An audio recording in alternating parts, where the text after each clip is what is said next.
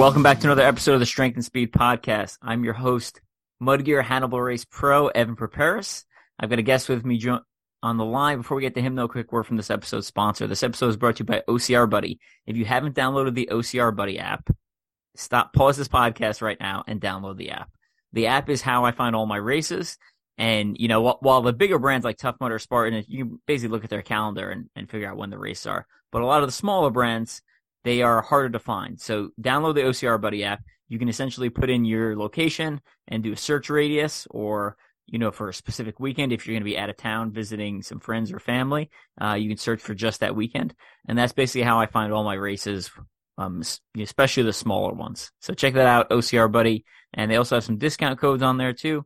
So, and I think they also have hotel reservations and stuff like that on there too. So it's like a one-stop shop for all things OCR travel and race related. All right, let's get to today's guest. Joining me, I have Ryan Hart. Ryan, say hi. How you doing? Good. Good to have you on. So Ryan, yeah, man, great. Yeah, Ryan's the owner of Hart Hart Fitness. I'm gonna talk a little bit about his bio real quick, and then, but I want to let him do most of the talking. Um, so he essentially owns an OCR gym and is uh, headlines an OCR team called the Flatliners. Uh, if you race in the Midwest, you've probably seen them at a ton of events because I feel like every race I go to, there's at least one of your guys there uh, racing representing. So we're going to talk about you know owning a gym, having a team, and Midwest OCR and kind of the state of it, and uh, we'll go from there.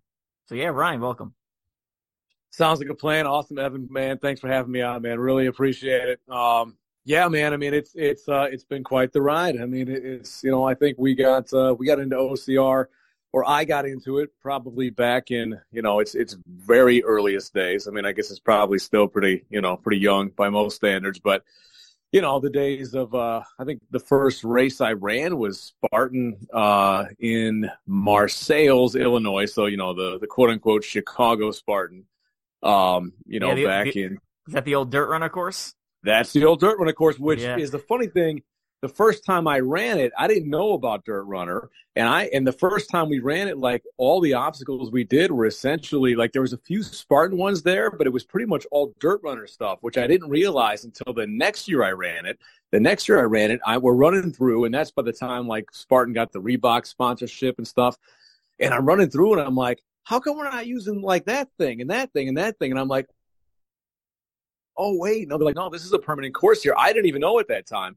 Um, and then I realized that like, oh wait, I met TK and stuff, and realized that there's actually this place down there that has per- a permanent course. And then I started running those races then too. But, um, but yeah, that was probably like 2011 or something. I mean, I think that was Spartan's like first ever race out in maybe second race out here in uh in Illinois. That's, Um, that's actually pretty and- cool that they used a lot of the permanent uh, obstacles on the venue because one dirt run has some had some really good uh, Oh my God. permanent obstacles like the big Buccaneer swing and like the telephone pole sticking out of the side of the hill. But the- right, they didn't. They used that. They didn't use the the Buccaneer swing. Um, the sternum checkers were in there, um, which were always, you know, I mean, the higher those things got, the tougher they got. yeah. Um, but um, the rope climb was essentially just a, a rope attached to a so is uh, you know vertical ropes attached to a horizontal rope. So as you tried to climb the thing, and this is back when almost no one knew how to climb a rope, right? Like nowadays, that's pretty you know everybody's been doing it long enough. It's like that's pretty basic. But back then, it was like, oh man, a rope climb. Haven't seen this since like gym class. And as you Yeah. climb the thing, it was sagging down. It kept dropping you into the water because it was hanging from an unsolid object. You're like, man, this is brutal. Yeah, it was it was crazy. I think it was like November first or something. I mean, it was cold and, and nasty and um but but yeah, it was mostly it was mostly dirt runner stuff. I mean, it was it was those sternum checkers, it was uh the the all the balance stuff they had out there. Um I mean, there was the carries and stuff like that with Spartan, but there was a ton of stuff that I didn't realize was specifically dirt runner stuff until I started running dirt runners races. Yeah, I, I wish the uh, big brands would do that more, like utilize some of the obstacles on some of the venues, right? So when Tough Mudder uh, started using the Battlegrounds venue, I was like, oh, cool. Maybe they'll do like a more of like a hybrid. So like there's a unique Battlegrounds experience to the Tough Mudder Missouri event, and they didn't they didn't use any of the obstacles. They were just like, all right, we're just gonna ignore this stuff just for um to make sure their brand was consistent across the country. Which I get, I get as like a big company, but at the same time, like if you've got something unique there, like why would you not Yep. use it? And then Uh, maybe and that, you'll get some people who are willing to travel. Like, oh, this is a a hybrid battlegrounds tough mudder event, so you're going to get a little bit of the different flavor. But I don't know. Well, something specific to that spot, Yeah. right? And that that's totally cool. I mean, again, it is, and everything is kind of now. I mean, I don't want to say. I mean, to some extent, some of it can kind of be a bit cookie cutter with the bigger brands, where you know so much of what you're going to get. yeah, It's almost. I mean, back then, like we knew, like we didn't know what was going on. Like there was no map, there was no anything. so I mean, and wherever you did go, it could be specific to that venue because it was. Yeah, they were just using kind of what they had. And I mean, I, that first couple Spartan races, we didn't know what we were getting into, how many miles was. You know, that was back in the day when they would put the mile three sign out there and like you're looking at your watch like this is mile five and a half man. Like this is not mile three you know and they would just mess with you like that. And now it's like you know i mean it's it's much more of a sport now so they don't they don't go that route as much anymore. But yeah it was fun. It, it was fun. So we kind of got into you know i mean it, it was i mean of course warrior dash was my first one right? And then got introduced into spartan race. And then like that's when i realized like this is something that can be serious. Like this is serious. Like this isn't just running around like the the mud run thing. Like I really identified with the whole thing that like especially back then what like Joe DeSena was trying to put out there with you know um the, the building better humans thing and then you know I I you know yeah I was a personal trainer working the fitness industry since like 2000 2003 and you know there's this opportunity now that comes up to be a Spartan SGX coach which I kind of really thought was going to kind of take things to the next level. I'm like, well, I'm going to get certified in that. I think I was one of the, you know, uh, second or third graduating classes uh, in that one, and uh, surprisingly a hard test. I mean, it, we we had just a weekend of we had to show up on site and, and go through um, all of the uh, you know the protocol and stuff, and and you know they put us through the ringer with workouts and stuff, and of course the you know the infamous like thirty or the the five minute burpee test and all that stuff, which I'm not even sure they do anymore. Um, I'm not even familiar with but- that. Ex- explain that for our listeners. so back when Spartan SGX first came out, I, I infamously it was created by Joe DeSena and a few other the, the the the kind of founding you know fathers you know of Spartan you know back in the day, and, and I guess their original plan was so hard that nobody passed it. So they said, okay, if we're going to get this out, it sounds like Spartan, right? So it's like, okay, so if we're going to get this out to the public, we, we have to actually, we want to make sure we actually have coaches. So we have to actually, you know, um, make this somewhat accessible. Um, and I don't know. I mean, I, I, I think the first one was they had people out on, you know, the out in Vermont on Joe's farm, whatever, and doing some type of stuff, which he probably designed for them not to be able to finish, right? It's like that, that would seem kind of what he would do. By the time it got to, to us, it was still hard. I mean, it, it, I think they do a lot of online stuff now, but back then you had to show up. It, we were, um, we had, we met at a, at a, at a, at a basement of an Athletico that was probably, um, just outside of O'Hare Airport, you know. So, you know, I'm out here in, in, in Chicago. So it's just outside of o- O'Hare Airport. You got this basement of this Athletico. I mean, I mean, just like, you know, I mean, I mean, not even, it, it was totally Spartan, right? It's like it, it's you're down there. It's like there's like a leaking ceiling and stuff, whatever. And it's like okay, we're gonna get certified, cool. But it felt like this is how it kind of should be, right? You wouldn't want this to be like some kind of corporate office or something. And uh, we got to go upstairs in the gym and do some of the workout. Uh, it was a, I think maybe 16, 15, no, no more than 15, 10 to 15 people, something like that in there is, is what we had. Um, and everybody had already done Spartan races. Some people had already done ultras. Some people had just kind of got into it. Um, you know, but but a very awesome group of people in there that were very invested in kind of bringing this thing to the masses. And um, you know, and, and I was kind of I was working out of a small little personal training studio at that time, just starting up my own business.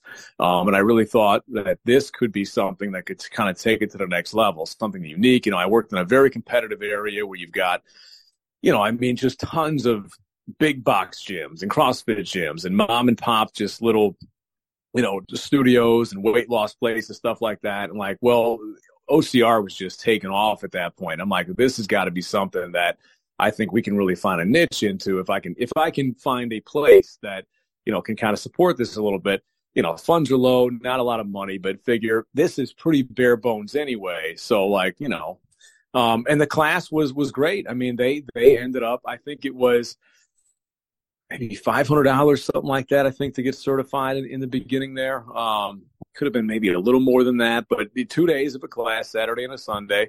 Um, a lot of more informative as far as just nutrition and um, just you know race preparation and things of tons of mobility stuff in there i mean i think for the first workout i think we spent like 45 minutes just crawling around the ground doing bear crawls ape crawls spider-man crawls all these different animal movements that you know you're thinking the next day you walk you wake up you're like oh my god man i am sore as can be. I didn't lift a weight.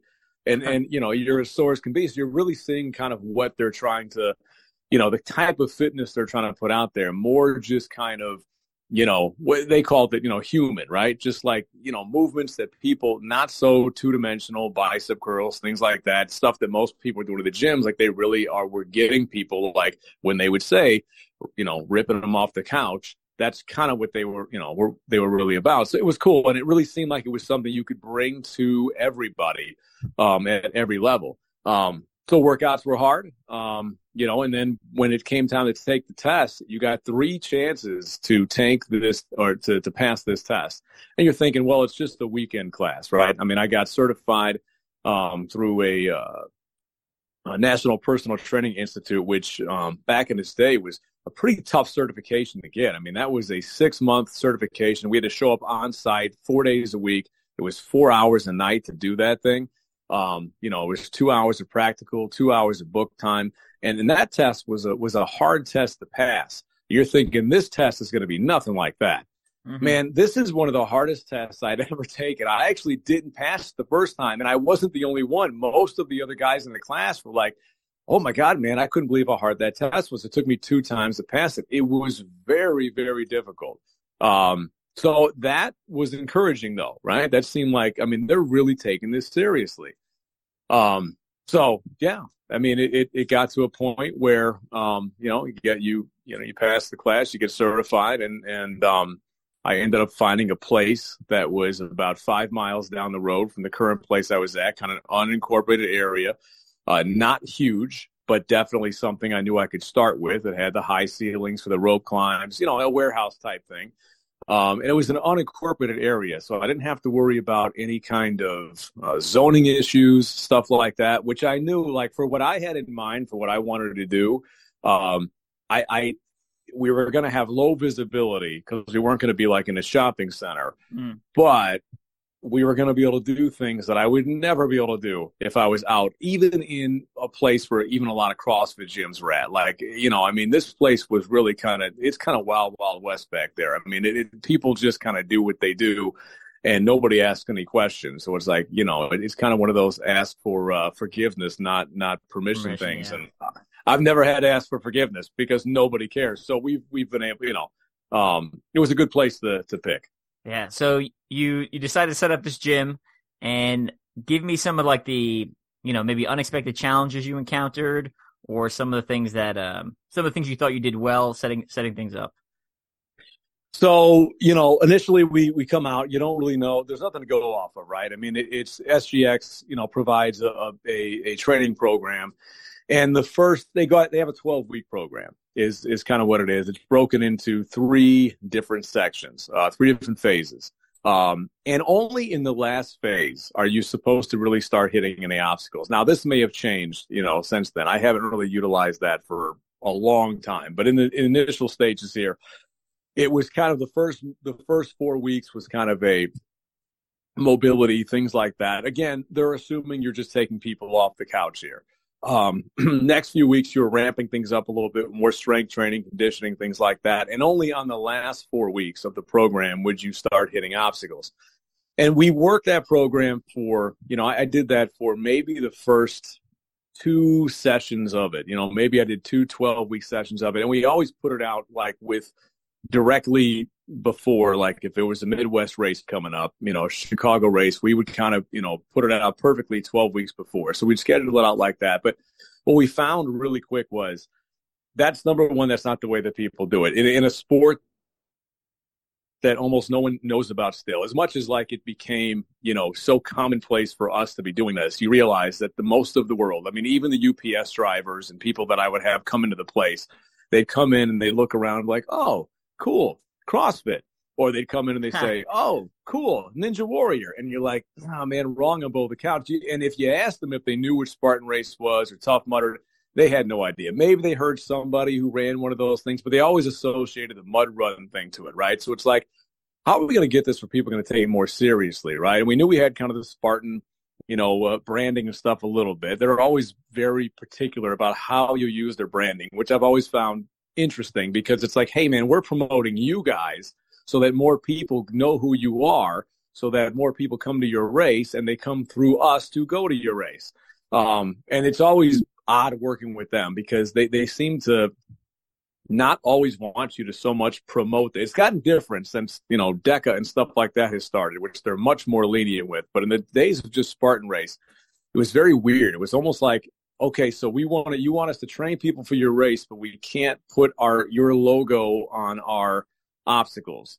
So what exactly then, you know, how are people going to associate that logo with something that they want to start doing? It was weird, but mm we uh, you know we we that was that was always kind of challenging in, in the beginning. I mean, it, it's um, but we realized that like we had to start developing our own type of thing. Like I, I realized like there's really no way that this particular program people want to hit obstacles. If they're going to come to a gym, they want to do like they're they're going to leave their CrossFit gym or leave their whatever or or add their you know our gym to their repertoire because you're offering something different than they can do at their gym. And and a lot of this stuff, even the hybrid fitness thing that's kind of become popular today is kind of stuff we were already doing because that's kind of why OCR is already like a lot of the OCR athletes are very, you know, into that is because that's kind of something that was already associated with OCR beforehand, even going into Spartan Stadium races and stuff like that. I mean, that's, you know, you're, you're throwing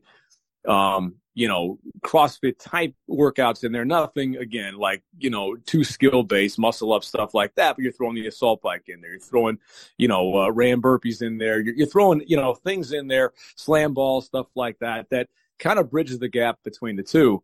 So we started kind of creating workouts on that thing. Um, and and as time went on, we we developed these simulations that um, really started to become pretty popular in the area. Um, in fact, sometimes people would come in and do these simulations and say, "Oh, that was way harder." You know, I'm getting ready for a Spartan race, and I went to do the Spartan race and realized, "Holy crap, that was actually easier than what you guys had us doing."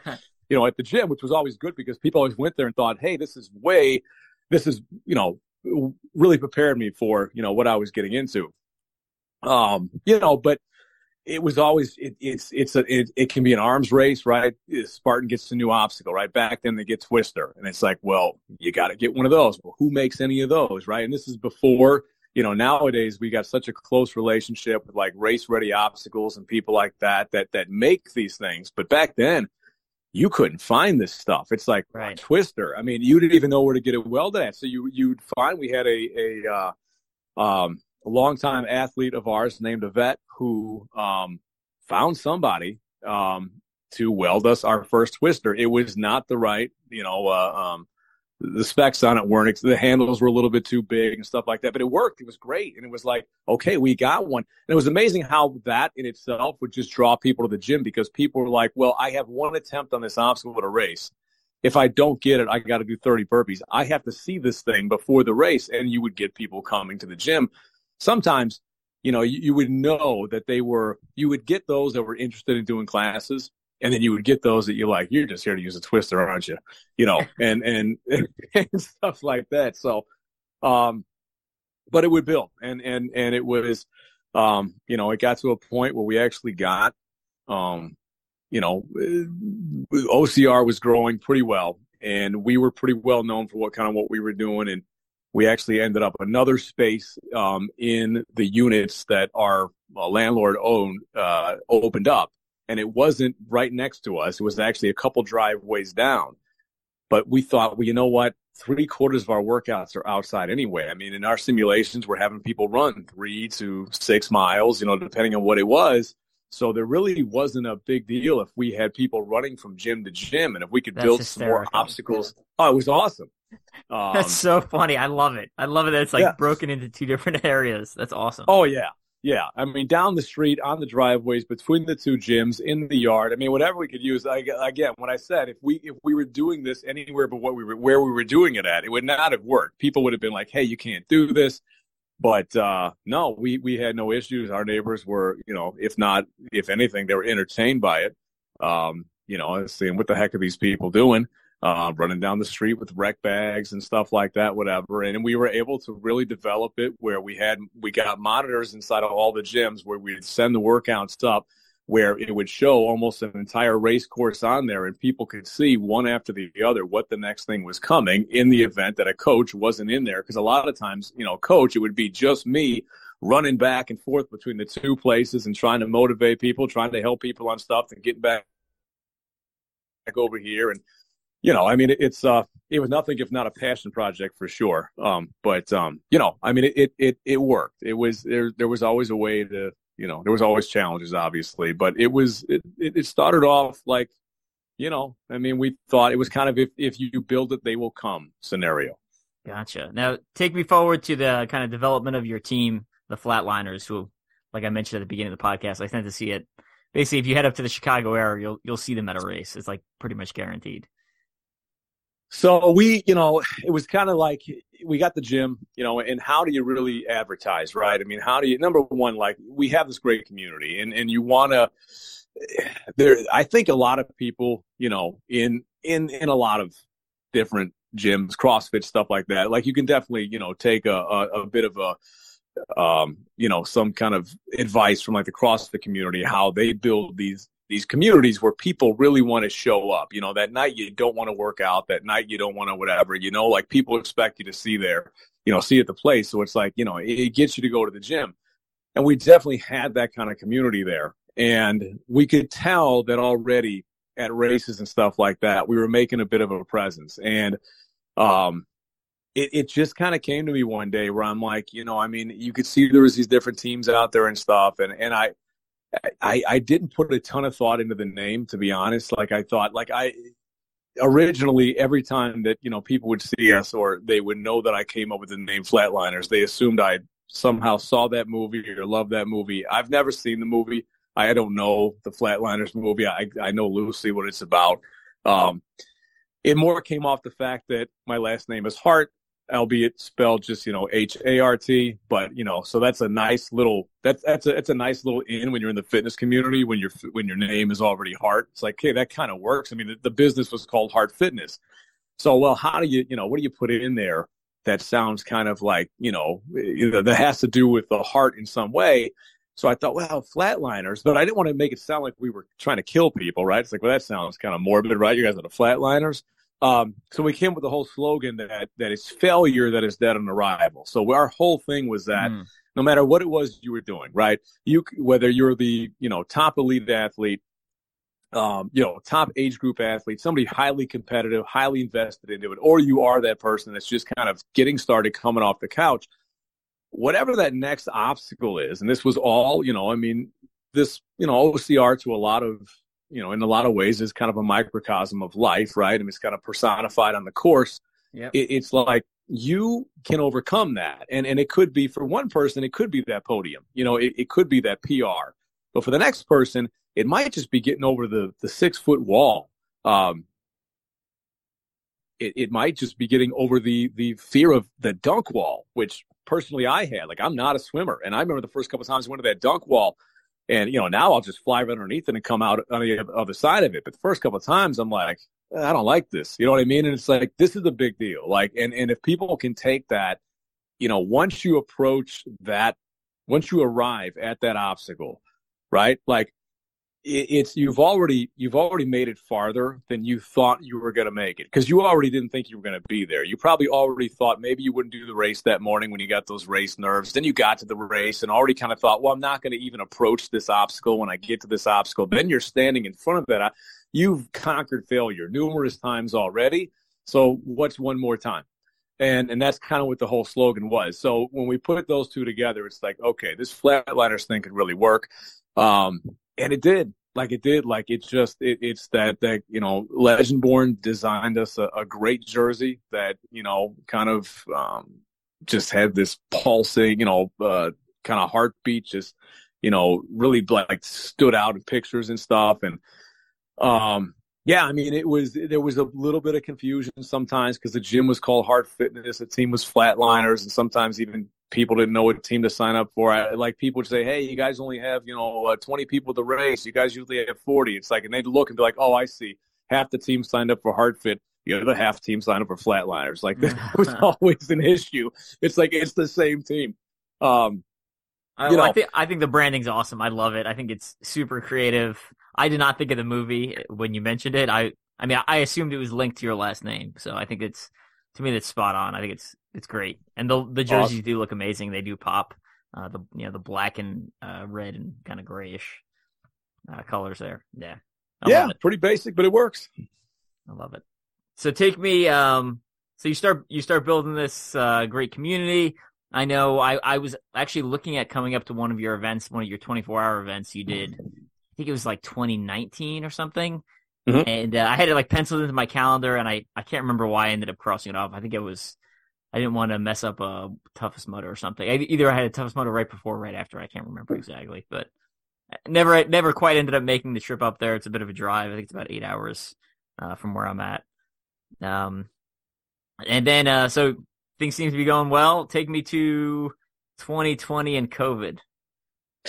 So, you know, we've got, uh, we're moving along well. When I say well, you know, in the OCR terms, right, which is for most gyms that really dedicate themselves mostly to OCR, if your head is above the water, you're doing good. Yeah. Um, you know, you're you're not.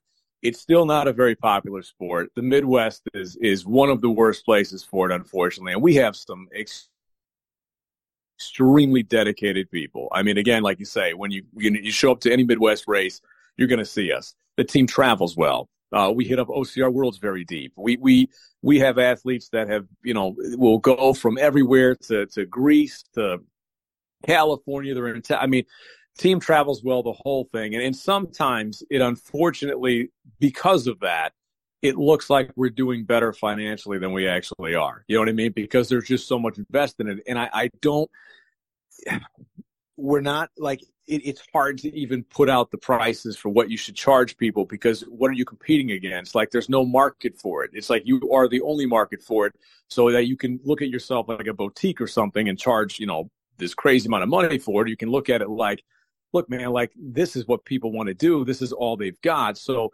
you know, and, and when you run it like that, I've always said I, I really always run the the business more like a team than a business, and and that's gotten me.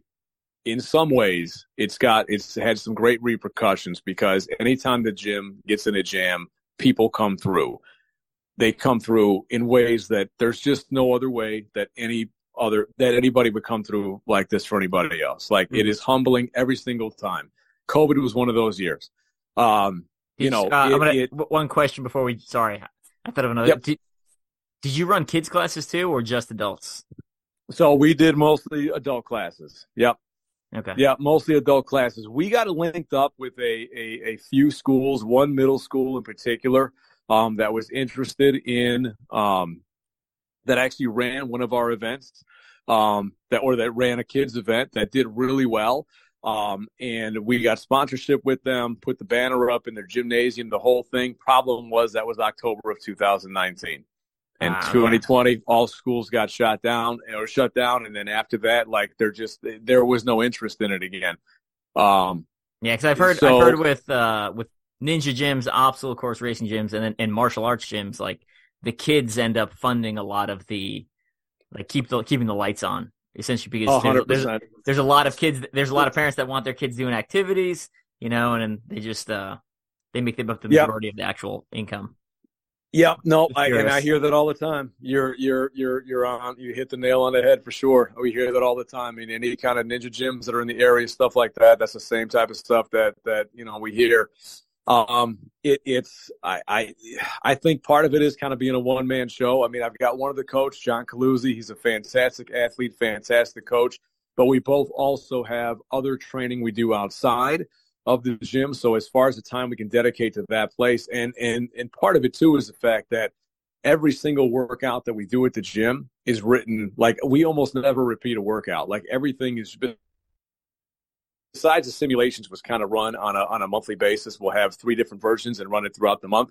Um, everything else, I mean, it was just constant programming workouts, constant whatever, and, and and it would almost it would be one of those things where we would have to bring somebody in to even do that. Um, we do have kids come in. Um, and do like some open gyms, things like that. They'll kind of schedule it privately, like with their parents, stuff like that.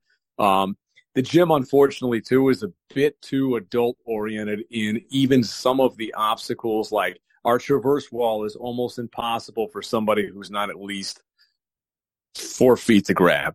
You know what I mean? Like it just yeah, like they're built it, for adults, adult sizes. Totally. Yeah. Yeah, and, and, and we just don't have enough flexibility. Like it's still a like so you know 2020 comes, we've got the two gyms, and you know there's kind of you know when it rains it pours, right? Not only is does the the business itself like we have to step back.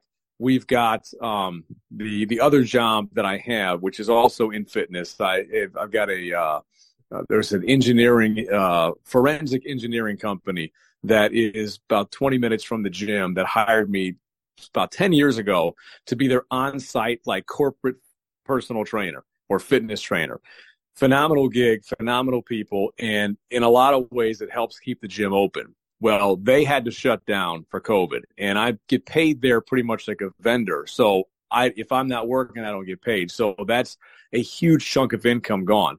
The cool thing was everybody at the gym, even we were shut down, kept their memberships going, knowing they didn't want to lose the place. So even though I lost all that money, they kept it going. Even with that, um, you know, you still are you're taking a big hit on income had some personal stuff going on at the time too where i mean it, it ended up that i ended up living in the gym for about six months um, mm-hmm. just trying to get my life together. And we had the and the gym i was living in was the gym that we ended up having to close down. It's the first gym that i got uh, the very original gym um, was the one we ended up closing down. The one a couple driveways down is the one that we kept. And at first it looked like it was going to be disaster, right? We're like, you know, this is really cutting in half kind of what we're doing. Um, the cool thing was I had Aaron and Dana from I I mean I cannot say enough nice about about these people like what they've been able to do the, the, the couple from race ready obstacles they basically rebuilt our gym in a way that we don't really miss the other gym that much and then we got this we we kind of this just chance thing happened where my landlord he was moving his uh, uh, uh, landscaping company. Uh, he was selling that, and behind our facility, there's a a huge, well not huge, but, it, there's about a quarter mile trail there. So relatively technical trail goes around a pond. He owned that, and he used all that for storing a lot of his equipment for uh, his landscaping company. Well, when he knew that we lost the other gym, he goes, well, you guys do have your workouts outside anyway. He goes, can you guys utilize this trail? And we're like, I mean, could we ever? Like, that's, we need more of that trail we need this gym. So he ended up giving that to us. So we ended up picking that up. So we lost the gym. We got a we got a trail behind the gym, which we're able to put the rope climb on there. We got walls out there. We're going to get a rig built on there this year. The tire flips are out there, sandbag carries, bucket carries, and and it's this pond that tends to overflow when it rains a lot. So you tend to get waist deep water out there. So it's like, yeah, I mean, it, it's it's a race all the way. Like people are coming in, they're they're getting onto you know the obstacles in the gym with mud on them and soaking wet and stuff like that. It's like, okay, man, like this is what we needed. Like this is you can't simulate an obstacle course better than this, right? Um, so I mean, yeah, it was it was a tough situation. Um, but again, we had the we had the right people. I knew gyms that were probably doing financially better than we were that that ended up closing because they were a bit more financially invested into it.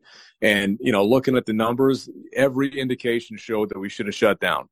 Um, but I I just couldn't do it. I mean, it, for me, it, if if you know, as much as I do this for you know for the team for everybody else, and again, if I run it like a business, I shut it down.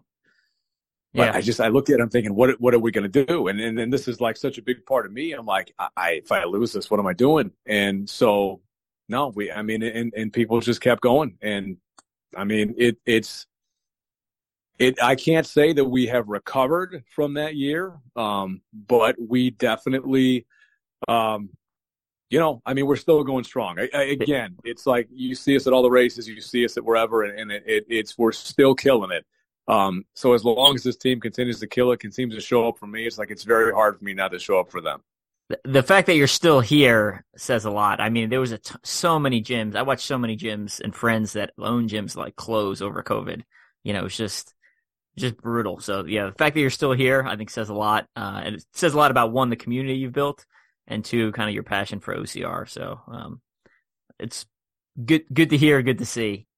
All right, so take us through, you know, if people are listening, they're like, oh, this sounds like a great community. This sounds like some cool events you have going on. Take us through kind of what events you have coming up in 2023 and kind of what your current plans are and state of the gym uh, looking forward into the future. So we got, uh, we, we've, we've had one event we've always done called the DOA event. You know, um, you know, the, the whole failure is done on arrival. So DOA event, it's kind of evolved over the years it, it's it's evolved pretty well into the fact that now it's a whole weekend. So we have a series over the course of the the year that actually is an OCR World Championship qualifying um, uh, series for the pro division of OCR Worlds. It would have been for the age group as well. I got it. Um, I got the the uh, the qualification uh, approved from Rachel Ann uh, in 2019. Um, and then 2020 happened, and then of course, then age group uh, requirements for OCR Worlds were, you know, were negated. So that hasn't helped, and that I think would have helped gym a whole lot more um, than the pro thing. Um, we got tons of athletes that'll, I mean, that'll pretty much every athlete we got is going to go to OCR Worlds and come out with their band on. Um, but they're not going to run down Ryan Atkins, you know, and things like that. So it's yeah. like that's you know what I mean. So it's like, yeah, they they do they belong in the pro wave? Absolutely. When it comes to obstacles, and are they holding their own and, and putting up a, an impressive time? Absolutely. Are they going to hit the podium? Probably not. So again, the age group thing probably does do better for us than that. Haven't been able to utilize it just yet. But the cool thing is um, we usually start that series in April or May. I think we're going to shoot more April this year. We have three different versions of the races where we've come up with over the years. So a lot of the times over the week we have just simulations; they don't count for anything. But sometimes um, certain events over the over the course of, of, of the months leading up to the DOA event, which we have not yet set a date for this year, but will most likely be sometime late August. Um, there is uh, what we call the pulse. So the pulse is very Spartan style. Um, quick one, I don't want to say one dimensional, but quick obstacles, right? So, you know, a rig no harder than you'd see at Spartan race could be rings, could be rings with a lateral bar, could be rings with maybe, a, you know, two or three vertical grips on the end, but no nunchuck stuff like that. It'd be some kind of a rope, something like that. Very much what you would see the Spartan race um, rope climbs. There will be carries in there, stuff like that. So very, very straightforward and fast. Um, we have qualifying times for that and a whole point series, whole leaderboard for that entire thing. We have one called the hybrid. The hybrid is essentially taking the the the the newest, you know, uh, kind of craze and something that fits our gym very well, the DEKA Hyrox thing, and mixing that into more of a savage race style thing. So now, you know, the burpees are gone, things like that uh, the one attempt at an obstacle is gone. Now it's multiple attempts. We give athletes two bands, and they will uh, each one of those bands is worth ten points apiece. Um, so obviously, it it you know you have to finish fast, but finish with both your bands, and you mix that in with you know 500 meter ski ergs and 500 meter rowers and, and maybe ram burpees and a tank push pull and all this stuff inside of that thing. Again, another qualifying time that you have to get to qualify for the DOA event. And then we have one called the Legion, and the Legion is just where we just we pretty much take the whole gym, connect it together. It's just a grip, you know, uh, crusher. I mean, it is it's cargo nets into twister, into kraken, into a, a forty foot rig, um, and there could be six, seven miles of running in that. That is the one that we can utilize for the OCR World's uh, uh, World Championship qualifier. So we can qualify up to six athletes, three three men and three women. The top three men on our leaderboard and the top three women on our leaderboard qualify for OCR World Championships uh, Pro Division. Um, so those everyone who qualifies for that can do the DOA event in whichever they qualify for, or all three if they want. Um, then we have open divisions in that as well for people that just want to do um, the you know one of those divisions just just for fun. Um, the Labor Day is is probably one of our most popular events. It's a six hour endurance event. Uh, just seems to have a great turnout every year. The first two hours of the Labor Day event, we do um, a it's an easier rig, so it could be more of a Spartan, you know, style rig, something like that. Um, next two hours, we upgrade the rig again, and again, with this is, you know, you're talking each each lap they run is probably three to five miles, so they're doing this and continuously, and every time we hit the next two hour mark, we just upgrade the rig. It's mixed in. We have everything else out there from the carries to the rope climbs to um, Valkyrie um, Olympus, and, and and again, it's mixing all of our obstacles in with carries, with all that stuff. But the rig kind of becomes a determining factor of like you'll see a lot of times that that our real fast runners will get to that rig first when it switches over on our four, it goes to the hardest rig for the last two hours. And we've seen a lot of lead changes over the years um, because the fastest runner wasn't always maybe the best uh, obstacle racer. So they would end, especially in the women's division. We see this a lot where our women, because we've got really good women when it comes to obstacles, like they're really good. Um, and sometimes they may get run down by some of the faster runners, but the, the, the stuff they see on a regular basis, these classes, like they, they kind of get unimpressed a little bit when they go to some of the races and like, we'll set some things up that are pretty crazy and they'll get it and they'll get ahead. Um, that's always a fun one. Um, so, then the 4th of July has always been an endurance event. Started off as a 12 hour event years ago. Um, we changed it to a 4 by 4 by 48. So we kind of, we were, we were doing the, the David Goggins uh, 4 by 4 by 48 challenge. Um, do you know what that is? I do. Where you run uh, four miles every four hours for 48 hours, right? Right. So yeah. we thought, well, wouldn't that be cool if we just mixed in obstacles with that? Like, we'll just do. Oh, that's obstacle. good. That is good. And it was cool but it was such a commitment to people. You know what I mean? Like, I don't know if yeah. everybody, you know, right, you know, husband, wife, somebody might get a little mad if like, hey, I'm be gone for 48 hours, you know, because I'm doing this thing, right? So, you know, it was, it was a fun event. People had fun with it. We, we only required, like, if you were going to go for the podium, you had to, it was kind of a last man standing thing and nobody ever made the full 48 hours. Um, I think we had people go up to 32 hours before. Um, we had people if they wanted the medal they had to do at least three of them in a row. And you would see the majority of the day would be like that 6 a.m time slot and then the and then like 6 a.m 10 a.m uh 2 p.m like they would come and do those three and then it would be gone. So we're actually have a poll on the page on our private page right now the team page asking about what they want to do this year. And i think this year we're going to go into a team element that's going to mix in our our hybrid athletes, so our DEKA Hyrox people, in with our OCR athletes, and they're going to work in conjunction um, to in kind of a tournament fashion. So this is going to be real fun. We're still ironing out the details of it, but it's kind of a tag team type thing. Like team runs together, comes in, tags the first OCR athlete in. They have an OCR, you know, responsibility, a rig, something like that. They tag the next DEKA person. DEKA person now has to do 60 wall ball shots and obviously they can tag in their partner every time they need a break. They go back and forth, goes back to the OCR person. They hit an obstacle, tags back in the DEKA. So, I mean, something along those lines because the DEKA, we're a DEKA affiliate now. Um, it's done incredible for us. I mean, it's one of the smartest things Spartan has ever done. They gave it to the right guy. Yancy is, I mean, he just, he knows what he's doing and he's done phenomenal with it. And he's done it with, you know, not the biggest – amount of resources or team or anything.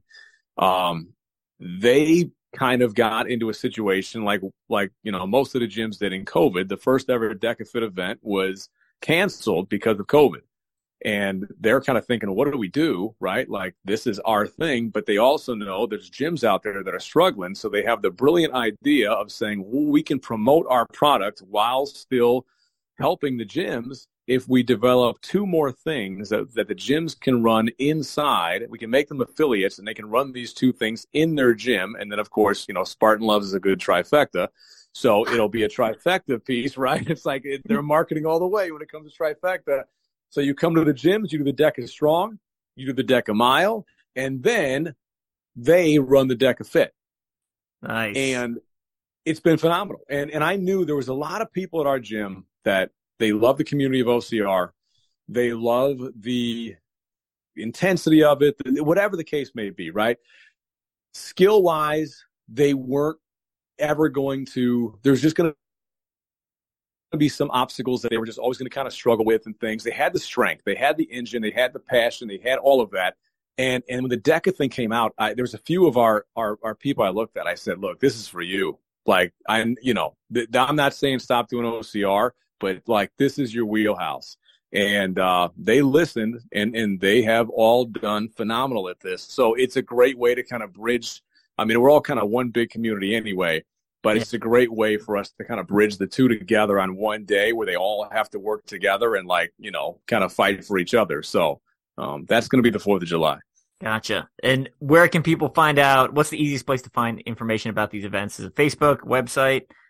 Yeah, yeah, we do most. So we actually we in in cutting back on expenses uh, for this year, we actually got rid of the website because what we noticed by analytics, everybody was going to just the scheduling page.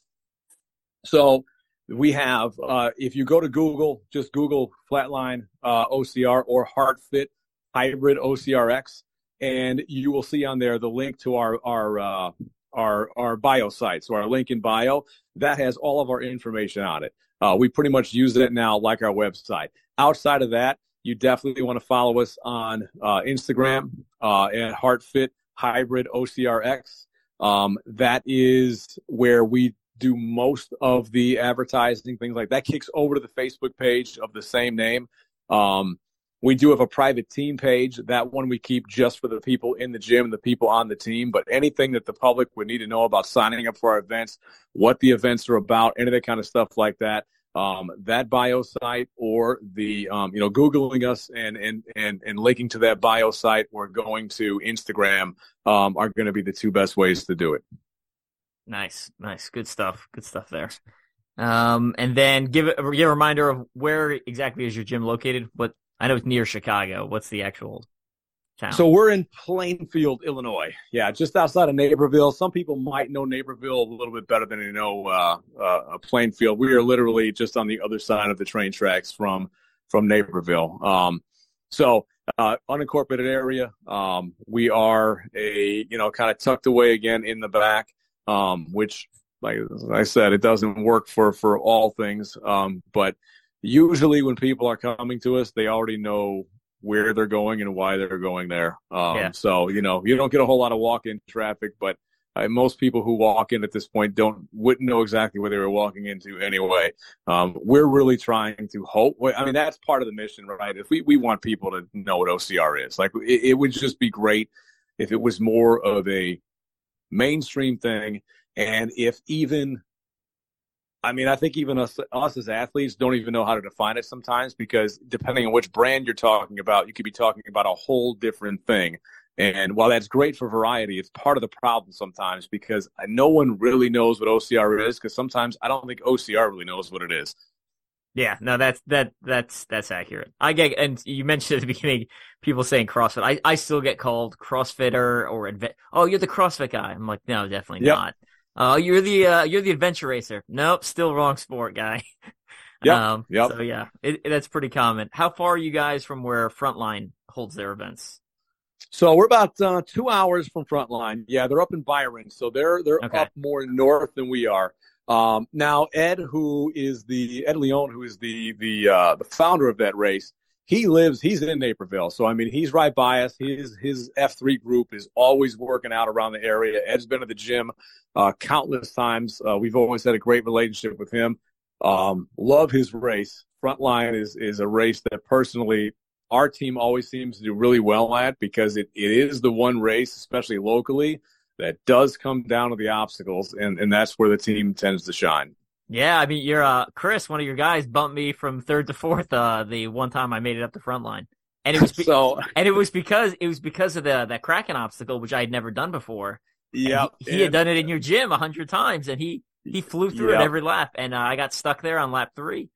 Eventually So made I don't. across. So I didn't have to tell you. You told me because I saw him just earlier tonight, and he told me. He goes, "Oh, you can talk to Evan." He goes, "Well, you can remind him that I bumped him from you." So you, Yeah, you no, he- just told me he remember. He remembers. So yeah, no, he deserved it. still- He deserved it. I, I got stuck. I got stuck. It's very rare I get stuck on things anymore. Um, so it was, uh, you know, a good reminder. And, uh, Yep. yeah, it was just like, I was like, I'm never going to get across this thing. I was like, I'm, I'm about to time out. And I made it across with, I think, uh, four minutes left or something to Yep. start my final lap. And then, uh, Yep. he was too far gone by that point. So. That thing is, and uh, I, the first that that is a huge benefit to have that in a gym. Like the minute the first year they had that, I struggled on it. I don't. Obstacles are usually my game, and I I, I struggled on that thing. And I'm like, we got to get this in the gym. So Aaron and Dana from Race Ready made us one, and it, it's amazing at that race how many times that we have won that race or got ahead because of Kraken, because our athletes now know it like the back of their. It's something that it does pay to see it on a regular basis. It Yeah. really does. So, and if you don't know what we're talking about, so uh, Kraken is essentially it's like Twister, but instead of handholds, there's nunchucks sticking out of it. So it's a tube, and it's got nunchucks going around in a spiral, and you basically grab, and as you traverse, the thing is rotating. So it's a Yep. it's a it's a little bit awkward. I think I went through like um, face first the first time, which was so yeah, my body's twisting, which is not the right answer. Right. And Yep. eventually, I figured out I basically go sideways, just like I do every other obstacle, and it was a lot easier for me. But Yep. took it took Yep. me You kinda lock out like. yeah, it took me a bunch of failures to figure that out. Oh, Mid-race. it does. It does. Yeah, you got to kind of. I mean, for I think I kind of lock out on it, kind of get my legs up a little bit. Like I don't let it twist me away. Like I, I, I, I make it come to me, and that's what you got to Yeah. do. The problem is when you go into it, you've seen Twister so many times, you think it's going to be like that, and you realize it's actually clocked in the opposite direction, which Mhm. does feel weird once you start doing it, and you can't go backwards on that thing the way that a lot of people do on Twister. So you sit there like, I don't know what to do with this thing. Yeah, it's a good one. It's a good one. All right. Um, any? Let's see what else. Anything else we want to touch on before we start wrapping things up? I, I, I was just Um, looking over your side, side note. I was just looking over some of the information you sent me about, and uh, you said you won the Dirt Runner Midwest Mayhem 24 hour race in 2018. Yeah, that was that was the I, I did it in 2017. So Yep. is Yeah, uh that's what I said. I said, well, you weren't there, so I, I got a chance to win. I said, I got, uh, I think we had 12 people or something in that, in that 12 hour, that, or that 24 hour heat. Um, I It- had, it was small the year I did it too. It was probably about the same size, and it was uh just so hot that day. I remember it was just brutally hot. yeah, ours wasn't too hot. It got a little cool at night. Um, you know, but I just, I, I always, cause I, I have not done a Tough Mudder and I always wondered how that compared to a Tough Mudder because I, I know from what I hear a lot of times some of the Tough Mudder courses can be a little bit flatter. I just remember like TK, I mean, that guy's course. I mean, I it's just, I was I ended up getting 54 miles in that thing, and I, I swear 30 of it must have been through trenches because It's- it's, like oh. the whole race was not Sing- like, there was single track trench. Yeah, it's right it's- single, single track trench. yeah. It it is it is rough. You know, I, TK's races. So like the uh, if anyone's read my book Ultra OCR Man, I talk about the 2017 race in there, and it's also covered in OCR America One when I was day set six of my uh, seven day event. But yeah, it is. What's funny is like the obstacles by themselves. You're like, oh, this isn't really a bad obstacle, Right. but there's so many and when you add them up lap after lap like i mean i would be cramping on like going over like a wall or something really simple. Yeah. so it Well, was had just a lot of walls. uh it was just it was a lot when you added it together like a single lap you're Yep. like oh that wasn't too bad you know it was fun Like, Right. it's and then you do like three laps and you're like what why is my arm cramping climbing over Yep. this simple obstacle it was and then Yep, the yep. you had like three carries through a field so you're doing like carries back to back for like I don't know, a half mile or miles. I don't know what, what it was. Uh, even longer, yeah, it just kept going. I mean, that was like the one open spot. The sun's beating down, and you're carrying stuff. And then, yeah, with the obstacles, like I remember the year that I did it, um, I actually had, um, so you know, they'll send out different mess, and, and you know, TK was great. Loved that course, miss it like crazy. Didn't always have a ton of volunteers, which we know is an issue for the sport sometimes anyway. Correct, but like, yeah. man, like there was sometimes you just didn't get information you needed to get. Like apparently we were supposed to stop going over walls at, at 9 p.m. Well, I didn't get that memo until about 3 a.m. It was like 3 a.m. and someone heard me like groaning as I'm going over a wall. And, and they like went to go tell TK, like, I think Ryan's still out there going over walls. And he comes up and he's like, Ryan, why are you still going over the walls? I'm like, cause they're there. He goes, no, no, no walls since 9 p.m. I'm like, it's 3 a.m., man. Like my shoulders are killing me. Like I would have loved to have got that memo a lot earlier, man, because I'm dying here. Yeah. I, that that sounds completely. I, I, feel like that that describes the experience to a T. Yeah, hundred percent. Yeah. Oh man, that's that's funny. Yeah. Yep. Um. When I so when I I'm gonna joke when I did that one for uh, OCR America, I was the only one on the course, and I was eating so many spider webs. Every tunnel I went through, there was like frogs jumping around in there. Oh God. Yeah. Because no no one else on the course to scare anything away, so it's literally right. me like yep. clearing the path. It was Yep. It, it, it gets deep into the woods, you know, and some of those tunnels were super full of water. Oh, they like, were insane. I mean, if you're claustrophobic, forget about it. And you know, and that was the thing. And I knew TK had cameras out there too. So you're running in the forest thinking, okay, look, man, I'm on the honor system anyway, so I'm not going to skip anything.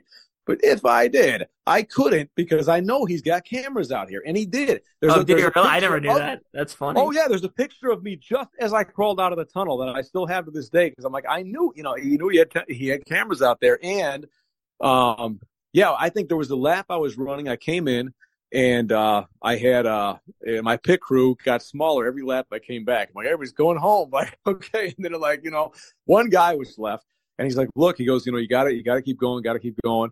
Um, you know, you kind of get a little woozy and stuff at this point, whatever, right? I had, you know, at this point, 40 something miles and whatever, like you're feeling pretty good. But he goes, no, he goes, you're in first. He goes, and you got it. He goes, the guy over there, he goes, he, he's, he's going crazy, man. He's like, I think he's hallucinating. He's saying he saw a bobcat out there. I'm like, there ain't no freaking bobcat out there. I swear to God, the next lap I go out there, I'm going over the sternum checkers, which at that point I apparently was not supposed to be going over anymore because the wall thing was out. And sure enough, my headlamp just catches these eyes, and I'm looking, and I'm like, that's a bobcat. and sure enough, he, he was running the other way, but I'm like, I can see him clear as day, and I'm like, headline is, you know, so I come back out after I finish that lap. I go up to my my guy in the pit crew um, and I say, hey, man, I said, he ain't lying, man. There was a bobcat out there. I mean, it was like one of the first things I did when I got home that day is I like went to go check like the, you know, the whatever, the geographic, where are bobcats? Right? And it was like right line They're like, oh, yeah, that was, that was a bobcat. Like, son of a, it was crazy. So, yeah, I mean, you, and you were alone in that forest most of the time because so few people did the race. Correct. You're just out there like, Correct. this is why he told me to bring a knife.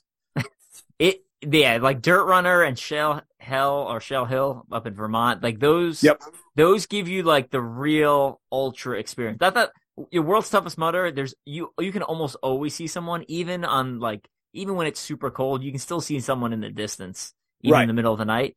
But like Dirt Runner, I mean, you were you were by yourself, and the, like yep. like you said that there's no volunteers. It's on the honor system, so you're out there and you're like, I really hope I don't die. There's nobody out there. No one's gonna find me. Yeah. So yeah, good times. Yeah. I also got yeah. I, I that was the that was the event where I had a um, a raccoon in the middle of the daytime, like on the trail, like hissing at me, and my oh my, man. My the my, the best man for my wedding who was pacing me for OCR America day, day seven or uh, six on that one he fought it off with like this 12 inch stick. and I'm like, I'm like too weak to run away. I'm like, you need to get rid of this thing. I was like, I can't. Right. I was like, if it lunges at me, it's over. Like I, I can't run anymore. Um, Handle this, please. Yeah, this is not on me. Yeah, you don't want to run into one of those out there. I was always afraid I was going to run into one of those in one of those tunnels. Oh yeah, yeah, yeah. You know, because then it's like, what are you going to do? It's like, yeah, that was the one thing. Like, get through this tunnel as fast as you can, because man, if something else comes from the other side, you know, you're you're stuck. So yeah, crazy. All right. That now that we scared people off of of uh, small races that are uh, endurance races, right? Yeah. Not, not, that not that I don't even know of anyone like I, I couldn't even find that an experience like that now. I would have trouble finding an experience like that in the U.S. Um, nope. Unfortunately, point, most of those are most of those brands are gone. Yeah, uh, it sucks, man. It really does. It, it's just people that never got to experience that place. It's so hard to explain to them. Like, I'm so glad I have that story. Uh, it's still with you know any Spartan Ultra I've done and stuff like that. The big ones had some great experiences. You know Tahoe and, and Killington and all that stuff. I mean, it really like some of the the the, the premier venues can't compare it, right? But there's just something special. There was something so awesome that I, it's still my favorite race is doing that 24 hour out there because it was, it was you against you. And like every lap you went out there, like, I just hope I make it back because like, you know, like there's no one out there to help me if I don't. So yeah, it, it's, it was crazy. All right. Let's start wrapping things up. Uh, before we get going, any, oh, tell us something people would be surprised to know about you. So all right, so I, anybody who probably so I'd say two things. So anybody who who knows me wouldn't be this surprised. People who don't know me would be they'd probably be like, you know, what the hell? They, they see the name in the back of the jersey, uh, Rodimus Ryan. So some people may know what that means, some people may not. I am the biggest Transformer fan you could probably ever meet. I, I would challenge anybody to ask, you know, to to to to to challenge me on that. Like, there's nobody nice. bigger. I'm literally sitting in an office right now that is just I'm surrounded by by transformers and glass cases with like lighting on them, and it's like a museum in here, but it's like it's like, but dude, they're toys. So like, yeah, I mean, most people like again, if you know me, um, anybody in the gym, they know this, right? They've probably even seen it and like, you know, okay, cool, like, hey man, that's your thing, whatever. Um, people that don't know me um, would be shocked to know that I cannot swim. Uh, I cannot swim, have not ever been able to swim. How I got through Killington, that race, doing that entire thing, that that that huge swim up to the ladder, and the, the, the I did it, but I, I essentially floated like a leaf out to the ladder. I mean, when I got into the water, I remember looking at my Athlinks. I was seventh in my wave when I got to the water. When I got out, I was like 83rd because I was in there so long. I just put the life vest on, floated out there, just let the whatever current there was or whatever. I I, I had to look on the side of the the the the uh, on the on the embankment there to to see the cameraman to like use that for reference to see if I was even moving because I could not. I, I was just on my back, just hoping I was going to make it to one of the ladders so I could climb up the thing, go across, drop in the water, hope my life vest didn't go over my head, and then you know, uh, pitifully float back to the shoreline, um, and then continue on to do it again later on. So yeah, I'd say those would be the two things. That's good. The, the first one's really good. You're in good company. I am. I, I although I'm not a big Transformers guy. I you know GI Joe, He Man, all the '80s action, all the like '80s cartoon stuff. Uh-huh. I, I love them. Yep. I was me and my family went to Comic Con this past weekend. So uh, yeah, nice, yeah. nice. Yeah. Very cool. Yeah, no, I, you know, GI Joe, He Man, love all that stuff too. Never got into collecting it, but um, yeah, just a few days ago, I put on the first couple of GI Joe, um, uh, the first couple episodes they ever had because I don't remember those as much as I remember the Transformers. I was like, I remember the basic stuff, you know, Cobra Commander and all that stuff like that, but I don't remember specific. I mean, I could probably recite Transformers episodes. GI Joe knew it, probably can't it, but but I, it was always. I mean, it's freaking GI Joe. You still gotta love it. Um, so yeah, I actually was you know, threw those on a couple days ago. I was like watching Duke and all that stuff. Like, oh yeah, I remember this, man. So yeah, cool. Yeah, the best. Eighties were the best.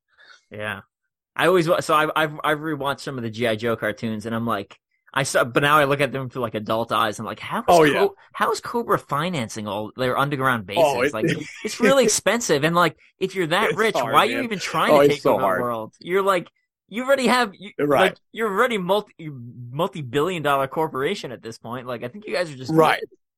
It, it's you know it's one of those things, right? Exactly. When you watch it with it, you know, with the with the adult goggles on, you also realize that, and this has been proven now since, right? Like they pretty much admitted this, but that all the '80s was all your cartoons you watched were just they were just you know half hour toy commercials. It was just yes. hey, we're just going to create some kind of a story, so you just go buy this thing. I mean, don't the, pay attention to the details. The He Man toys were created first, and then they were like, we need a cartoon to go along with these toys. like right. they, they yep. built they built the toys, and then they're like, now we need a storyline. Yeah. Yep. Yep. I've yeah, yeah watched some of the documentaries in... on Netflix. They're interesting.